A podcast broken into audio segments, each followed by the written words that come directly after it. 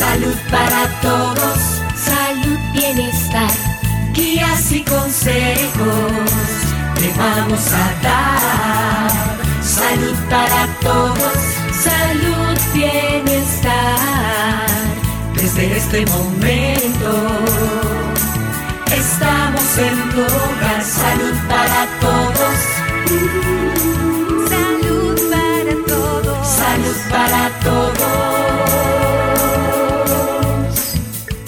Salud para todos. Columbia.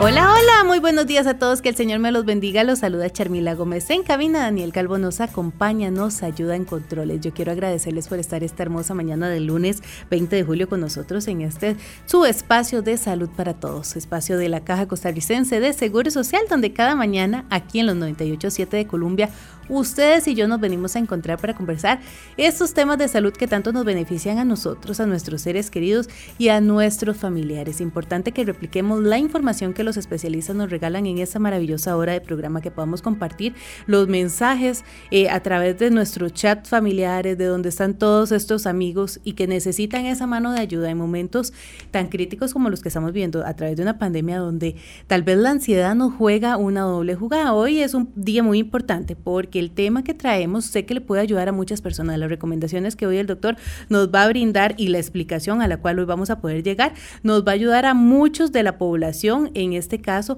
los pacientes diabéticos. Y es que yo quiero contarles que estoy en compañía del doctor Fernando Andrés Jiménez, endocrino del Hospital San Juan de Dios. Hoy vamos a poder conversar los cuidados que tienen que tener los pacientes diabéticos ahora que estamos hablando de COVID eh, eh, y que a la población le ha afectado mucho. De lo que vemos dentro de la sintomatología viene mucho el COVID, y es que también eh, t- los problemas endocrinos, doctor, juegan un papel determinante, y es que las personas con trastornos endocrinos pueden ver empeorado su condición como resultado de COVID diecinueve, según una nueva revisión publicada en la revista Journal of the Endocrine Society. El virus que causa COVID diecinueve, SARS-CoV dos, se une al receptor, esa proteína que se expresa en muchos tejidos. Esto permite que el virus entre en las células endocrinas y cause el caos asociado a la enfermedad. Puede también causar la pérdida de olfato y entrar al cerebro. Entonces, la diabetes mellitus tipo dos y la hipertensión son las comorbilidades más comunes en pacientes con infección por coronavirus. La evidencia emergente demuestra un importante vínculo eh, metabólico y endocrino directo en el proceso de la, enferma, de la enfermedad vital como tal. Entonces, hoy queremos conversar sobre esta diabetes tipo dos, que padece un factor de riesgo para contraer la nueva infección por coronavirus. De hecho, doctor, sabemos que son muchas las personas que son diabéticas, que tal vez no están muy controladas, que dentro de esto hemos pedido que manejen el tratamiento como tal, que no pierdan sus citas, que ya las hemos hecho a través de vía telefónica, videollamada, en todo el primer nivel de atención. Bueno, en los hospitales también hemos hecho un llamado importante. Sabemos que ahorita el país está viviendo eh, un momento crítico con el aumento de casos eh, que se disparó, y que los hospitales, dentro de esto el Hospital San Juan de Dios, ha llegado a un tope. Bueno, ¿qué queremos nosotros explicar y qué queremos decir a toda esta población respecto a este tema? Muchas gracias por venir a acompañarnos y educarnos a muchos, que sabemos que dentro de las casas como mínimo hay un paciente diabético o un paciente hipertenso. Muchas gracias, doctor. Bueno, muchas gracias. Muchas gracias por la invitación. Eh, sí, ya estamos en la fase en la que le pedimos por favor a la población a que nos ayude a no enfermarse. Así es. Porque la capacidad de respuesta de nuestros hospitales está en este momento a prueba. Nuestra, nuestra capacidad de recibir pacientes graves es límite, tiene un límite. No podemos eh, recibir una cantidad eh, creciente indefinidamente de pacientes graves. Y en esto es particularmente importante la necesidad que tenemos de que los pacientes con enfermedades crónicas, llámese la presión alta, llámese el azúcar alto, la diabetes, o en general enfermedades respiratorias ya pre- previamente existentes, como el enfisema pulmonar o la bronquitis crónica, son las personas que tienen mayor susceptibilidad a agravarse por la enfermedad. Porque es cierto, hay una mayoría de personas que van a pasar asintomáticas, que es así el gran problema de por qué esta enfermedad se ha diseminado tan fácilmente, porque hay un enorme grupo de personas que tienen pocos síntomas o ningún síntoma, pero que eh, al hablar o al gritar o al cantar están esparciendo virus, especialmente en, en espacios cerrados donde no es posible mantener la distancia. Y esta, estos, estos, eh, estas reuniones, estos espacios donde estas personas asintomáticas están diseminando a otros que probablemente también sean asintomáticos, pero que van a entrar en contacto con personas susceptibles que entran en ese grupo del cinco al diez por ciento de personas que pueden tener una gripe muy fuerte y de ahí en adelante agravar y llegar incluso a tener una estancia en cuidados intensivos, si no es que los lleva a la muerte. La enfermedad nos ha demostrado que tiene la capacidad de matar mucha gente muy rápido. Ayer tuvimos ocho personas fallecidas en un solo día. Y tenemos las unidades de cuidado intensivo bastante llenas. Y aquí la mayoría de los pacientes, no todos, pero la mayoría de los pacientes que tenemos internados ahora graves, son pacientes que tienen alguna de estas comorbilidades, pacientes que fumaron o que fuman, pacientes que tienen por ende una enfermedad pulmonar crónica o tienen algún, algún daño ya previo, especialmente hipertensos y en segundo lugar diabéticos. Y cuando vemos los análisis de los pacientes que han muerto, que nos antes nos reportaban caso por caso porque eran muy poquitos, ahora que ya no nos están empezando a reportar en grupo, vemos más claramente que la mayoría de estos pacientes tenían la presión alta y muchos de ellos tenían diabetes.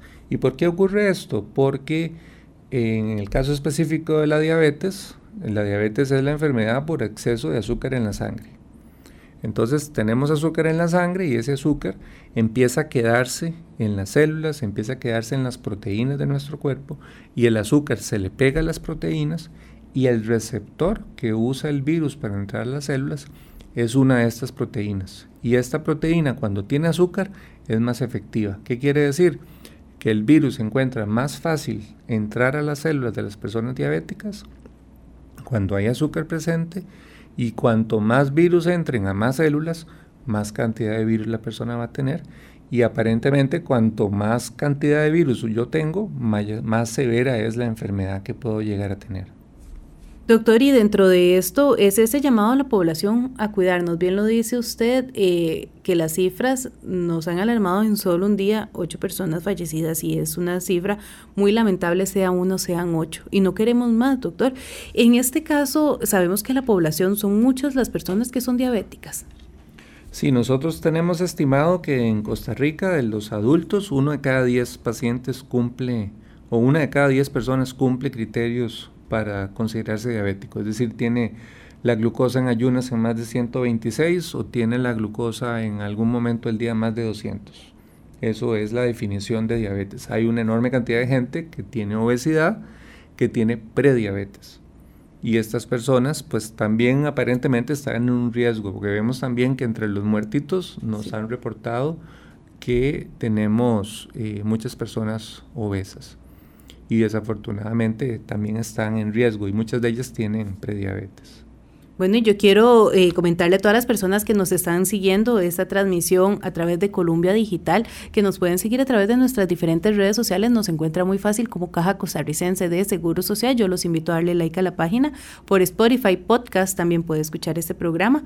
Así que los invitamos a que se mantengan en contacto. Si usted quiere participar con nosotros, lo puede hacer a través de nuestra línea telefónica al nueve cero cinco, dos dos cuatro, cuatro nueve tres tres o a través de nuestro WhatsApp el setenta cero tres cero tres cero tres. Si usted tiene alguna duda, alguna consulta con relación a este tema, con relación a los cuidados que tenemos que tener todos los que dentro de nuestra casa tenemos una persona diabética. Doctor, y ahora que usted comentaba cómo el virus se, se va manejando en las personas cuando salen positivos por COVID, ¿qué pasa cuando un paciente no está regulado con su diabetes, cuando no ha mantenido su medicación correcta?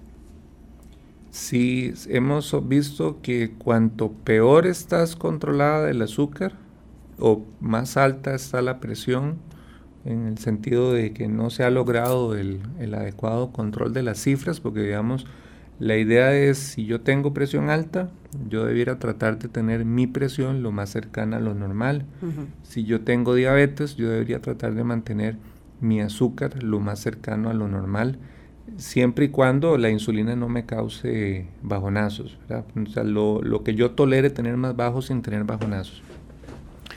En este sentido, cuanto más normal yo estoy, menos riesgo tengo de que la enfermedad crónica me haga daño. Porque muchas veces tenemos la idea, ah, no, es que tengo el azúcar en doscientos cincuenta, pero es porque soy diabético, entonces no importa. Siempre, no, es que precisamente por el hecho de ser diabético, una persona con diabetes ojalá pudiera tener su azúcar lo más cercano a cien antes de las comidas. Esa sería uh-huh. como la meta. Y esa parece ser el nivel donde es menos probable que el virus nos haga daño. Doctor, y parte de las consultas que yo quiero empezar a leer y de las que nos llegan a través de nuestro WhatsApp y que los vamos a estar leyendo más adelante también, eh, nos dicen, ¿cuáles son los valores de una glicemia para hablar de diabetes? ¿Hay alguna diferencia para adultos mayores? Y lo mismo para la presión. Sí, en adultos mayores la presión, uno puede aceptar presiones sistólicas un poquito más altas, pero en términos generales el corte es ciento cuarenta sobre noventa. ciento cuarenta la presión sistólica y noventa la presión diastólica.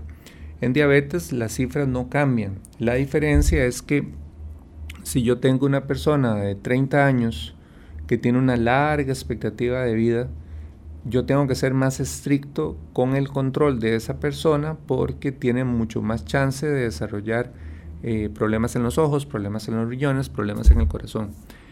En una persona muy mayor yo puedo ser un poco más flexible en las cifras y entonces no le voy a pedir tener noventa antes del almuerzo, sino que me quedo conforme con que tenga ciento veinte o ciento cuarenta, porque es más el riesgo de tener una caída por una hipoglicemia que el, que el tiempo que va a durar la enfermedad haciéndole daño en los ojos, porque ya la expectativa de vida es diferente.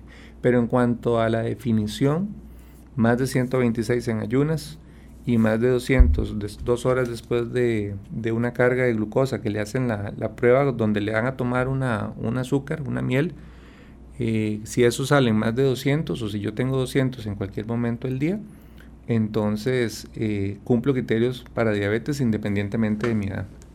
Doctor, y también nos pregunta que cómo saber si la persona es diabética, que cuáles son los primeros signos que se presentan o síntomas. En Costa Rica la mayoría de las personas se diagnostican con el examen de rutina que nos hacen en el EVAIS.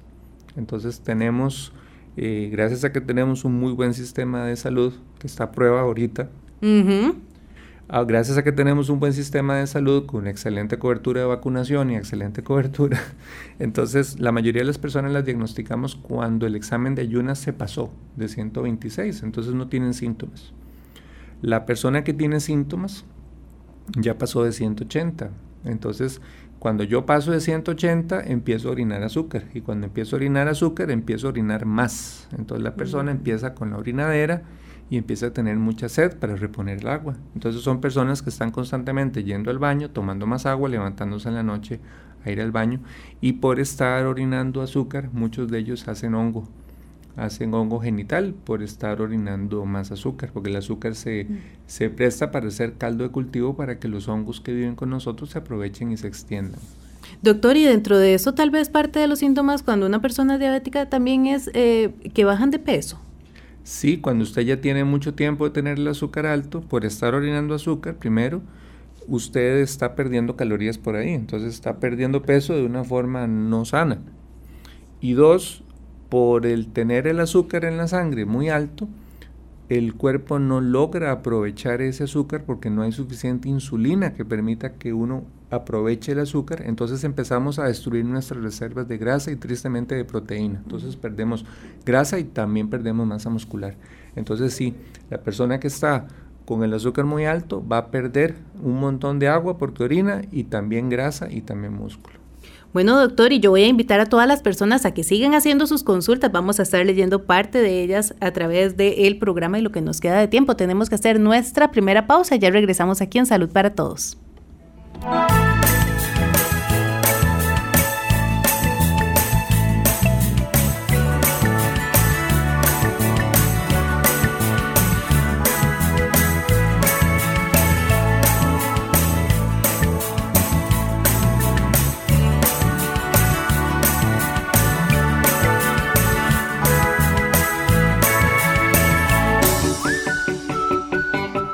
Cuando el médico u odontólogo lo incapacita, es para que usted recupere su salud. Es un tiempo para cumplir con las indicaciones médicas y no para pasear, a menos que sea para recibir tratamiento, y debe quedar anotado en su expediente. Durante su incapacidad, no debe hacer labores físicas o intelectuales, remuneradas o no. Recuerde, la incapacidad es parte de su tratamiento. Caja Costarricense de Seguro Social. Columbia. Volvemos a Salud para Todos, su programa en Radio Columbia en el noventa y ocho punto siete, la emisora que está en el corazón del pueblo. Si usted en este momento nos está sintonizando, yo quiero que, comentarles que estamos con el doctor Fernando Andrés.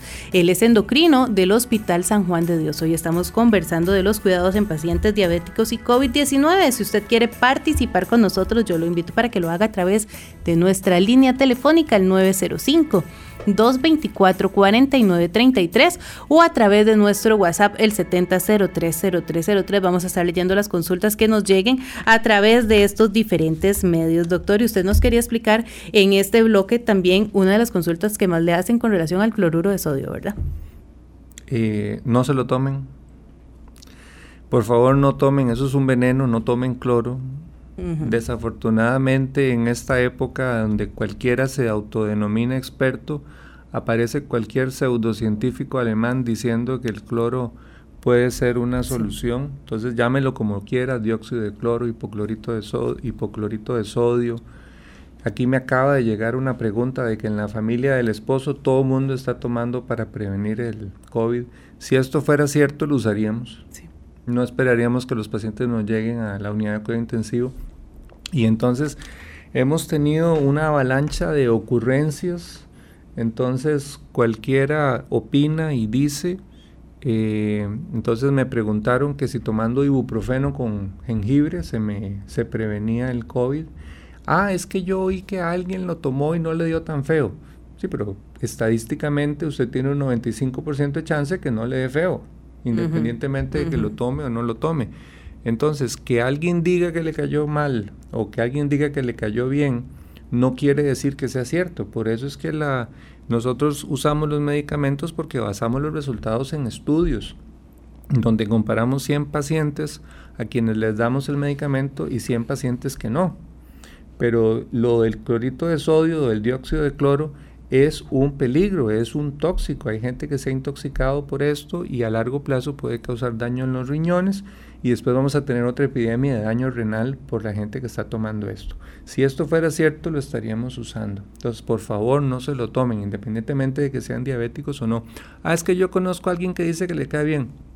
Eso es, eso es lo que se llama un testimonio. Esa es la opinión de alguien. Eso es lo que a alguien se le ocurre, eso no está basado en ningún estudio científico. Y ahora, desafortunadamente, como si no fuera suficiente tener que lidiar con la pandemia, tenemos que dedicar tiempo a contestarle a todos estos charlatanes que se están aprovechando de la gente, que es, es, uno entiende que están buscando una respuesta, pero esta no es la respuesta. Y no es válido poder trabajar eh, en este aspecto con eso, doctor, eh, en este momento en que tanta angustia existe, en que las casas, muchas personas o grupos familiares están positivos por COVID. Y también el Centro Nacional de Control de Intoxicaciones ha hecho un llamado fuerte y vehemente durante esta semana con relación a este tema. Así que, por favor, sigamos las recomendaciones que nos está diciendo en este momento el doctor y que nos están diciendo los especialistas del Centro Nacional de Control de Intoxicaciones con relación a este tema del cloruro de sodio, doctor. Y ahora también nos preguntan eh, a través de nuestro WhatsApp, nos dicen: soy diabético dependiente de insulina, mi glicosilada anda en setenta y uno, trabajo en el campo, ¿es una cifra alta o no? Bueno, la glucosa es la que puede estar en setenta y uno y la hemoglobina glicosilada está en siete punto uno. Está muy bien. Aquí la pregunta es, si yo tengo setenta y uno en ayunas y luego voy a comer, entonces estoy muy bien controlado. Si tengo setenta y uno después de comer, si va a estar trabajando en el campo, tal vez está un poquito bajo, porque digamos, uh-huh. después de comer debiéramos andar entre ciento veinte, ciento cuarenta, dos horas después de comer. Y nos están preguntando, dice, mi glucosa en ayunas es de noventa miligramos y mis triglicéridos cincuenta y ocho miligramos, mi colesterol doscientos treinta y siete miligramos, doctor. Sí, tiene, habría que ver cómo está el colesterol L D L, que es el colesterol malo, pero tiene los triglicéridos muy bien. Acuérdense que lo que más sube los triglicéridos no son los chicharrones, sino sí. los jugos de fruta, los refrescos naturales y las cosas que llevan azúcar, porque el azúcar, el hígado la convierte en grasa y de ahí formamos triglicéridos. Entonces lo que hay que quitar para bajar los triglicéridos, aparte del alcohol, son todas las cosas que lleven azúcar. En lugar de hacer frescos azucarados o refrescos de frutas, lo que hay que hacer es masticar la fruta, la porción de fruta que uno la mastique, y con las comidas tomar solamente agua. Doctor, y en este tema con relación a las frutas, ¿hay algunas que debemos evitar cuando somos diabéticos? Porque nos han hablado que hay unas que tienen cargas de azúcar bastante altas. Han hablado del condenado o bendito banano, ¿verdad? Que dicen, ay, qué condenado que me encanta y me como toda la mano. O, o en otro lado dice, uno no peco. ¿Cómo estamos en ese aspecto, doctor? Sí, de nada me sirve que alguien me diga que no come pan si se come el paquete entero de tortillas, ¿verdad? Entonces, esas son las porciones. Entonces, el pedacito de pan, pan la, la porción de arroz, la, las dos papitas pequeñas, la media papa grande, las, las, un par de tortillas, esos son los tortillas pequeñas, ¿verdad? Tortilla palmeada dependiendo del tamaño. Así es, también. Entonces, esa es una porción. Con las frutas pasa lo mismo, entonces... Eh, esto lo digo varias veces al día, entonces se oye como locomotora. Una taja de piña, una taja de papaya, una taja de melón, una taja de sandía, una naranja, un limón dulce, una mandarina, medio banano grande o, una, o un banano pequeño, o media manzana grande o, una, o media manzana pequeña. Perdón, media manzana grande y una manzana pequeña. Esos son ejemplos de fruta, de porción de fruta. Entonces yo puedo comerme una taja de papaya en la mañana, una naranja al mediodía y media manzana grande en la tarde.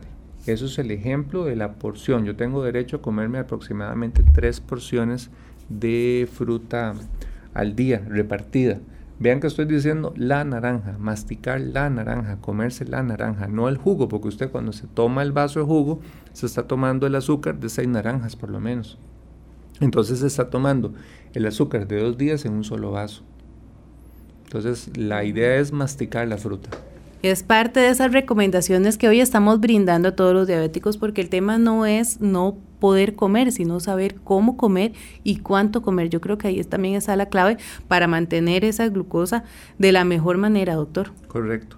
Entonces, como les decía antes, de nada me sirve que alguien me diga que no come pan, pero se come una montaña de gallo pinto, donde está comiéndose cuatro o seis porciones de las que eh, de las que le tocan. Entonces eso es imposible, aún con insulina, mantener el azúcar normal si las porciones de harina son demasiado grandes. Así que tenemos que ver cómo nos estamos alimentando, cómo estamos también haciendo esa preparación de los alimentos y las porciones. Yo creo que en este espacio tenemos que educarnos y cuidarnos todos. Sabemos que ahorita estamos momento, eh, pasando momentos de ansiedad y a muchas personas les ha dado por comer de más, doctor. Esto es un tema también que nos llama mucho la atención porque muchos dicen que comen por ansiedad. Sí, porque recordemos que el apetito es uno de los... Eh, Es una protección que tenemos para la supervivencia. Entonces, si estamos bajo estrés, nuestro cerebro primitivo, que logró sobrevivir a lo largo de millones de años en escasez, va a decirnos, vaya, busque comida. Entonces, cuando estamos bajo presión o con ansiedad, es más probable que tomemos peores decisiones respecto a la comida. Entonces, es muy común que las personas coman de más o coman peor cuando están más ansiosas y más preocupadas. Bueno, y aquí nos dicen, buenos días, saludos al doctor Fernando Andrés, soy paciente suya, lo recomiendo a ojos cerrados, bendecido inicio de semana. Muchas gracias también Muchas por gracias. Todos los mensajes que nos llegan y por la participación que tiene. Vamos a estar leyendo todas estas consultas con relación al tema de los cuidados de pacientes diabéticos y COVID diecinueve, pero antes de seguir con esta transmisión tenemos que hacer nuestra segunda pausa. Ya regresamos aquí en Salud para Todos.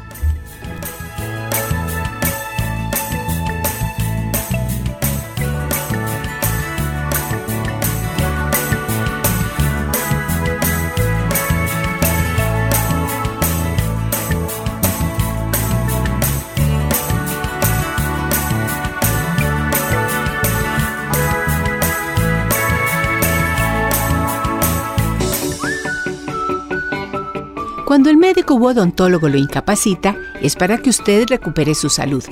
Es un tiempo para cumplir con las indicaciones médicas y no para pasear, a menos que sea para recibir tratamiento y debe quedar anotado en su expediente. Durante su incapacidad, no debe hacer labores físicas o intelectuales remuneradas o no. Recuerde, la incapacidad es parte de su tratamiento. Caja Costarricense de Seguro Social. Columbia. Estamos de regreso en Salud para Todos, un programa de la Caja Costarricense de Seguro Social aquí en Columbia, la emisora que está en el corazón del pueblo. Si usted quiere participar con nosotros con el tema de hoy, que son los cuidados de pacientes diabéticos y COVID diecinueve, yo lo invito para que participe a través de nuestra línea telefónica, el nueve cero cinco, dos dos cuatro, cuatro nueve tres tres, o a través de nuestro WhatsApp, el siete cero cero tres cero tres cero tres. Vamos a estar leyendo todas las consultas que tienen ustedes con relación al tema, y el doctor Fernando Andrés eh, nos va a poder contestar. Él es endocrino del Hospital San Juan de Dios, y aclarar todas las dudas o todos los puntos que ustedes tienen respecto a este tema. Doctor, vamos a escuchar una llamada que nos entró en este momento. Así que hola, muy buenos días, bienvenido al programa Salud para Todos. Gracias, buenos días. Eh, estoy oyendo que el doctor es endocrino, o sea, no no es este eh, doctor en nutrición. De todos modos, eh, le agradecería que me dé un, una luz en cuanto a una consulta, este porque estaba oyendo lo que está hablando de, de, de alimentación, y eso es muy importante para las personas. Es que tengo un, una, una amistad que ya tiene, pasa los sesenta años, pero es diabética la persona y presión arterial alta, pero está tratada, tiene tratamiento. Lo que pasa es que también padece estreñimiento y este y a veces toma frescoechán, eh, toma linaza, y entiendo que esas cosas eh, son muy buenas y también ayudan, a, tienden a, a bajar la presión arterial. También la chía, que también tiende a bajar la presión arterial y ayuda a, al estreñimiento, y también tiende a bajar el más el azúcar. Entonces, eh, en cantidades, ¿a dónde puede uno acudir? Porque si uno entra a, al señor Google, le puede decir muchas cosas, pero eh, ¿cómo hace uno para asegurarse las cantidades, para no sobrepasar la cantidad y tener bajonazos de azúcar o bajonazos de, de presión arterial, a, aún tratándose? ¿Cómo hacemos para saber si es de eso, si es... Eh, aceptable una cucharadita, una cucharada todos los días, de vez en cuando? Eh, eh, ¿Hay algún efecto que tiene que cuidarse uno para, para usarlo con, con, con cuidado? La, la, la linaza, la chía, este, esas cosas que les estoy diciendo, como el ajo, ¿cómo hacemos para cuidarnos y no sobrepasar esa cantidad? ¿Cuánto me recomendaría usted que sería este, aceptable usar diariamente esos productos? Una cucharadita, dos, tres, cuatro diarias, de vez en cuando. Le agradezco mucho la información, doctor. Muchas gracias, amigo doctor. Y era lo que estábamos hablando fuera de micrófonos, que a veces hay mucha sobreinformación y por ende cometemos errores.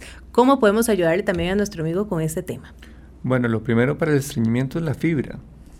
Entonces hay que aumentar la fibra de origen vegetal, ya sea salvado de avena o salvado de trigo, o aumentar vegetales verdes, chayotes, zapallo, zucchini, brócoli, coliflor, chile dulce. Todo eso lo, se puede comer, no tiene restricción en la persona diabética. Eh, al señor no se preocupe, aunque se tome ocho vasos de chan, no se le va a bajar la presión tanto, ni, ni aunque tome ninguna de las cosas que mencionó, ninguna de esas cosas baja significativamente el azúcar, se lo aseguro, porque me llega gente diciendo que toma todo eso con el azúcar en cuatrocientos, uh-huh. y es cosa de todos los días, y que toman una planta que llaman insulina, que venden cara. Así es. No sirve tampoco. Si, si, si funcionara, lo usaríamos. Entonces no hay ningún riesgo de que la persona vaya a tener un bajonazo de azúcar por tomarse un frescoechán. Ahora, lógicamente el frescoechán no se puede hacer con azúcar. Ninguna de estas cosas puede hacerse con azúcar, porque el azúcar es el veneno. La diabetes es una enfermedad que ocurre porque se nos acumula el azúcar. Entonces, si tomamos algo con azúcar, nos empeora la, la condición. Entonces, no hay una, no hay una dosis ni una restricción. Ahora, a alguna persona que en lugar de comer se le ocurra tomarse solo el frescoechán, a esa persona sí se le va a bajar el azúcar por el efecto de la insulina. Nosotros calculamos la insulina basados en la idea de que la persona va a cumplir con sus comidas. Si yo cambio una comida por un fresco, voy a tener una, una, probablemente un bajonazo de azúcar. Doctor, y vamos a escuchar otra llamada que nos está entrando en este momento. Hola, muy buenos días, bienvenido al programa Salud para Todos. Se cortó la llamada. Bueno, los invitamos a que vuelvan a participar, que aclaremos todas las dudas respecto al tema. Entonces sabemos que no nos debemos de brincar las porciones y los alimentos que nos están dando dentro de esa dieta. Doctor, nos dicen, buenos días a los dos. Quería saber si los triglicéridos altos tienen que ver con el azúcar alto y si la diabetes es también hereditaria. No necesariamente la obesidad provoca diabetes, ¿o sí? Y quería saber cuándo hay prediabetes. Gracias y bendiciones. Muchas gracias. Sí, la... La historia familiar es muy importante. Yo no solamente heredo los genes que me indican mis predisposiciones a ver qué enfermedades puedo tener, sino que también heredo la forma de comer. Entonces hay una forma de comer en cada casa que muchas veces puede contribuir con el desarrollo de la diabetes. Todo el azúcar que me como, el hígado lo va a convertir en, trigli- en grasa. Esa grasa que va quedando en el hígado, haciendo grasa, hígado graso, sale en forma de triglicéridos y muchas veces es una de las primeras señales que tenemos antes de que el azúcar empiece a subir, que es la prediabetes, cuando estamos entre cien y ciento veinticinco, y llega un momento en que el azúcar sube tanto que pasa de ciento veintiséis y ya entonces la persona tiene diagnóstico de diabetes. Esa es la relación. Entonces sí, conforme más altos tenemos los triglicéridos, es más probable que más resistencia a la insulina tengamos y más probabilidades de tener diabetes en las personas con sobrepeso. Es diferente a los chiquillos que aparecen, eh, de, que siendo delgados aparecen con el azúcar muy alta de repente, que son los diabéticos tipo uno, que son los que pierden la capacidad del páncreas de producir insulina porque sus defensas le atacaron el páncreas. Bueno, y es parte de lo que hoy estamos nosotros educándonos en este tema. Vamos a escuchar la llamada que tenemos en este momento en la línea. Hola, muy buenos días, bienvenido al programa Salud para Todos. Aló, buenos días. Un abrazo, buenos días. Gracias. Eh, para consultarle al doctor, yo soy un adulto mayor de setenta y tres años y veo metformina, cuatro metforminas al día y diclamicida, pero hay algo curioso, curioso que estoy experimentando últimamente. Yo hago ejercicio y voy a caminar, camino cuatro o cinco kilómetros. Hoy fui y veo que hago hago el ejercicio, estoy, y bueno, vengo a caminar y, y, y me hidrato con un vaso de agua y el azúcar lo, lo, me lo mido con un glucómetro, me marca ciento cuarenta y ocho, ciento cincuenta. ¿Qué debo hacer? ¿Debo cambiar medicamento o no? Yo no sé. Muchísimas gracias por la consulta, muy interesante, doctor. ¿Cómo le podemos ayudar? Sí, eh, ciento cuarenta si ya desayunado no está mal. Ahora, eh, la decisión de hacer un ajuste al tratamiento se basa en un examen que llamamos de los tres meses, uh-huh. que es la hemoglobina glicosilada o hemoglobina A uno C. Este es el examen donde nos dicen que estamos bien controlados o no. Entonces, una persona que está solo con pastillitas, idealmente debería estar en seis y medio o menos. Una persona que está con insulina debe estar generalmente alrededor de siete. Si el resultado de este examen es alto, entonces es donde es importante hacer el ajuste de tratamiento. Doctor, aquí también nos dicen, buenos días, felicitarlos, excelente programa. Quería preguntarle al doctor, en mi caso me dicen que estoy prediabética y me mandaron la prueba, la curva. Y con esa prueba me enfermé, quedé descompensado durante cinco días, vómitos, débil, náuseas, mareos. Y me costó recuperarme. No obstante, me mandan metformina dos veces al día. Soy hipertensa y tengo sesenta años, Ana Isabel de la Juela. Bueno, si le mandaron metformina es porque la curva salió alterada. Entonces sí, la metformina es uno de los, es el medicamento con el que se inicia el tratamiento de la, de la diabetes. Y sí, hay algunas personas que no toleran el, el azúcar de la curva, pero son los menos. Mm, probablemente si estuvo mal cinco días es porque se iba a enfermar de otra cosa. Que es parte también de las consultas que nos hacen con relación a este examen. Dice, unos triglicéridos de doscientos cincuenta y nueve a trescientos cincuenta y nueve pueden controlarse con dieta. Alex Acuña nos pregunta. Sí, de hecho en la, los triglicéridos sí responden muy bien a la dieta, no así el colesterol. Entonces, eh, como, les, como mencionábamos, tomar solo agua, no tomar refrescos ni frescos naturales. Aunque usted mismo licúe la fruta, la fruta no se licúa, la fruta se mastica para que el cerebro registre que uno comió las tres porciones de fruta al día, como mencionábamos. Eh, las porciones de harina moderadas, un poquito el desayuno, un poquito en, en el almuerzo y un poquito en la cena. Eh, evitar las comidas, eh, todo lo que ustedes vean que tenga azúcar. Es mentira que el azúcar moreno sí sea saludable para el diabético, es igual, es igual ese azúcar, solo que no lo han refinado tanto. y cualquier cosa que se le parezca, porque a veces me dicen, ah, es que yo solo me como unas galletitas integrales orgánicas, ah, bueno, mándeme el paquete para ver, y entre los ingredientes dice jugo de caña, pues cualquier cosa que se le parezca, jugo de caña, miel de abeja, miel de tapa, melaza, agua dulce, dulce de tapa, azúcar moreno, azúcar blanco, el de la santa que sea. Ajá. Ningún, ningún ningún azúcar. azúcar es bueno, no se recomienda, doctor. Azúcar en el diabético es veneno. Ok, ok. Nos dicen, buenos días, mi papá tiene sesenta y un años y es diabético. Él tomaba metformina, una en el desayuno y otra en la cena.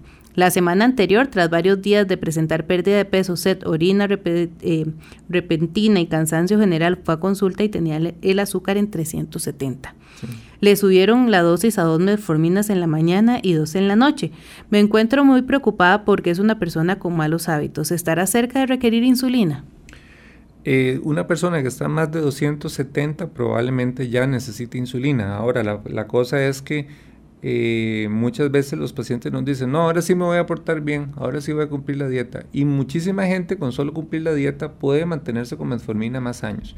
Entendamos que la diabetes es una enfermedad progresiva, conforme pasan los años vamos a tener necesidad de ir aumentando la complejidad del tratamiento, pero estos años van a ser menos si no me cuido, si yo como mal, si no hago ejercicio, si como muchas cosas con azúcar, Eh, o si como azúcar en general, va a ser imposible de controlar, aún usando medicamentos modernos y sofisticados o, o caros. No vamos a poder controlar una persona que no se cuida.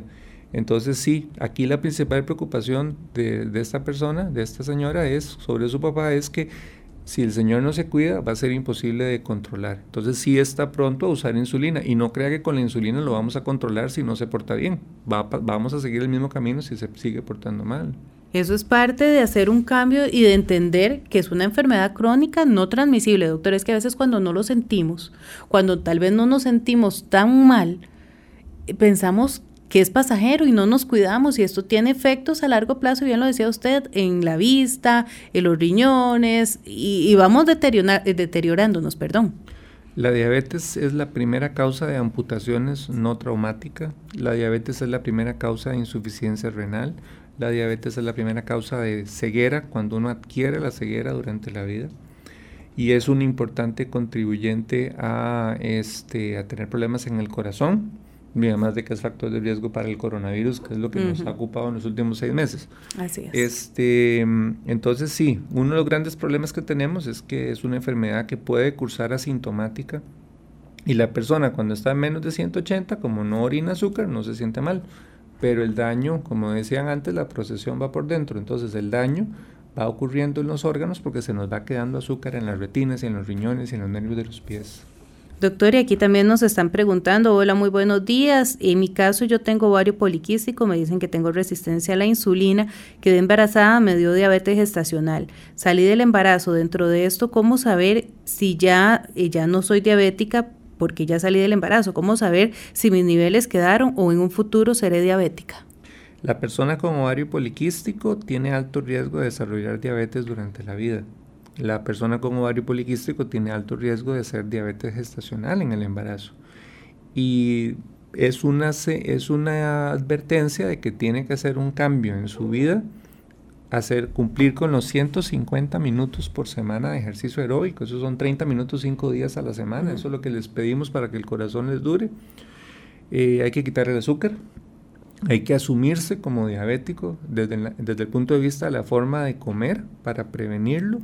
Entonces, no solamente es me hago el examen y estoy bien, no, es que si no me cuido, es, pues, es una certeza que en algún momento esta persona va a desarrollar diabetes ya fuera del embarazo, no sé cuándo, puede ser en seis meses, puede ser en seis años, puede ser en veinte años. Igual, el diagnóstico de diabetes compromete la expectativa de vida y la calidad de vida al final. Así que es momento de hacer un cambio, ya ahora que nos estamos educando en este tema, bueno, a, a la persona que nos escribe, a la amiga, a cambiar eh, los hábitos alimenticios que tal vez tenemos, y es ahí donde nos está jugando un papel determinante. Doctor, nos dicen, si la persona realiza actividad cuatro horas de actividad física a la semana, ¿debe mantener las mismas porciones de fruta o debe incrementar su alimentación? Depende. Depende, porque si ya la persona está consumiendo más calorías, entonces puede ser que necesite consumir más carbohidrato, y aquí también depende de si la persona es diabética y con qué se está tratando. Por ejemplo, una persona que tiene tratamiento con insulina podría eh, necesitar una reducción de la insulina cuando está haciendo más ejercicio, porque está consumiendo el azúcar uh-huh. en el ejercicio. Doctor, y ahorita tenemos una llamada. Hola, muy buenos días, bienvenido al programa. Gracias. Eh, doctor, una consulta. Usted habla de, de, de comer la, la, la fruta con todo y, en caso, por ejemplo, cítricos con todo y entera, este, no jugos. En caso mío, que yo estoy tomando hace una semana jugo de zanahoria con jugo de remolacha, dos vasos diarios. Eh, no soy diabético, pero entiendo que la remolacha es una gran fuente de, de azúcar, azúcar buena, azúcar naturales. Hasta se puede hacer azúcar de ella. En el caso... ¿Por cuánto tiempo? Creo, creo también el, el, la, zanahoria, la remolacha es rica en muchas cosas buenas para la salud, pero también creo que no se puede abusar por mucho tiempo. Este, en cuanto a eso, eh, ¿es recomendable tomarla así en jugo? ¿Por cuánto tiempo? Y si es recomendable o no para un diabético hacer jugos de remolacha, porque creo que tiene ayuda a controlar la anemia y tiene muchas cosas buenas, pero... El asunto es por cuánto tiempo puede uno ingerir cosas de esas sin que llegue a perjudicarle, si no me puede hacer daño en cuanto al azúcar, aunque no sea diabético. Gracias. Muchas gracias, amigo, por su consulta, doctor. Sí, si es diabético no debe tomar jugo de remolacha, porque efectivamente la remolacha es una fuente de, de azúcar, uh-huh. alternativa a la caña. Este, no veo problema en que una persona no diabética haga el, el jugo de zanahoria con poquita remolacha, pero no me gusta la idea de estar tomando jugos con azúcar, porque eso va a ser hígado graso, y de ahí, ahí es donde empieza la diabetes. ¿El hígado graso? Sí, es, sería mejor que la remolacha la mastique. Ok, parte de esa recomendación, no está del todo mal comerla, pero tal vez en diferentes formas o preparaciones, doctor. Exactamente. Dice, hola, yo tengo sobrepeso, trato de cuidarme en las comidas, pero es difícil porque como en la soda del trabajo y tengo dos trabajos. Salgo a las cinco p.m. de uno y entro a las seis al otro. No me queda chance para hacer actividad física, solo los fines de semana. Estaba analizando la opción de almorzar cereal, al menos por un tiempo, mientras bajo unos cinco kilogramos. Pero no sé si eso afectará mi salud de alguna forma, les agradezco la aclaración. Bueno, es que el cereal es harina refinada, muy refinada. Este, lo, tiene lo que se llama un índice glicémico muy alto. Es mejor, es preferible comerse una porción medida de arroz y frijoles que comerse un cereal industrial. Cuanto más industrial es su alimentación, mayor es el riesgo de desarrollar enfermedades crónicas y de aumentar peso. Y eso es parte de lo que no queremos, y por eso es importante aclarar, cuando tenemos sobrepeso a veces intentamos hacer de todo, doctor, para bajar rápido ese peso. Uh-huh. Correcto. Nos dicen... Eh, una pregunta al doctor, mi esposo es diabético y toma demasiado café, mínimo unas diez tazas al día. ¿Esto le afecta a los riñones? El café no, el problema es que le ponga azúcar al café, pero el café no se ha demostrado que le haga daño a ningún órgano. En realidad está muy bien tomar café. Sí, doctor, ahí sí, sí tenemos un check. Sí, nada más está bueno sin azúcar. Hay, hay que lavarse los dientes después porque si sí te los puede manchar, pero no hace ningún daño, mientras no le pongamos azúcar. Aquí nos dicen, buenos días, feliz día y bendiciones. Pregunto, ¿está bien que se endulce con un endulzante que me da la caja, pero también yo compro de los que venden en el supermercado? Nos dice Leonidas desde el Río Cuarto. Hay un tema de adicción al azúcar, ¿verdad? Entonces, lo ideal es que yo, bueno, como ya no voy a tomar frescos, no necesito estar poniéndole sacarina a los refrescos, porque lo que voy a tomar es agua. Eh, si yo no me puedo tomar el café sin el, el, sin el edulcorante, no está mal usar un poco de edulcorante para darle ese gusto al café. Pero recordemos que el edulcorante le sigue diciendo a nuestro cerebro que sabe dulce. Y aquí uno de los problemas es que el cerebro tiene esa adicción al azúcar, ese gusto por el azúcar, y nos pide el azúcar. Entonces parte del proceso es acostumbrarnos a que ya no nos guste el azúcar, que ya no estemos necesitando el azúcar e irlo dejando, de forma que si probamos, por ejemplo, un refresco gaseoso azucarado, eh, que no sepa mal porque no sabe demasiado dulce. Eso es a lo que tenemos que aspirar, que ya no, nuestro cerebro no nos lo pida.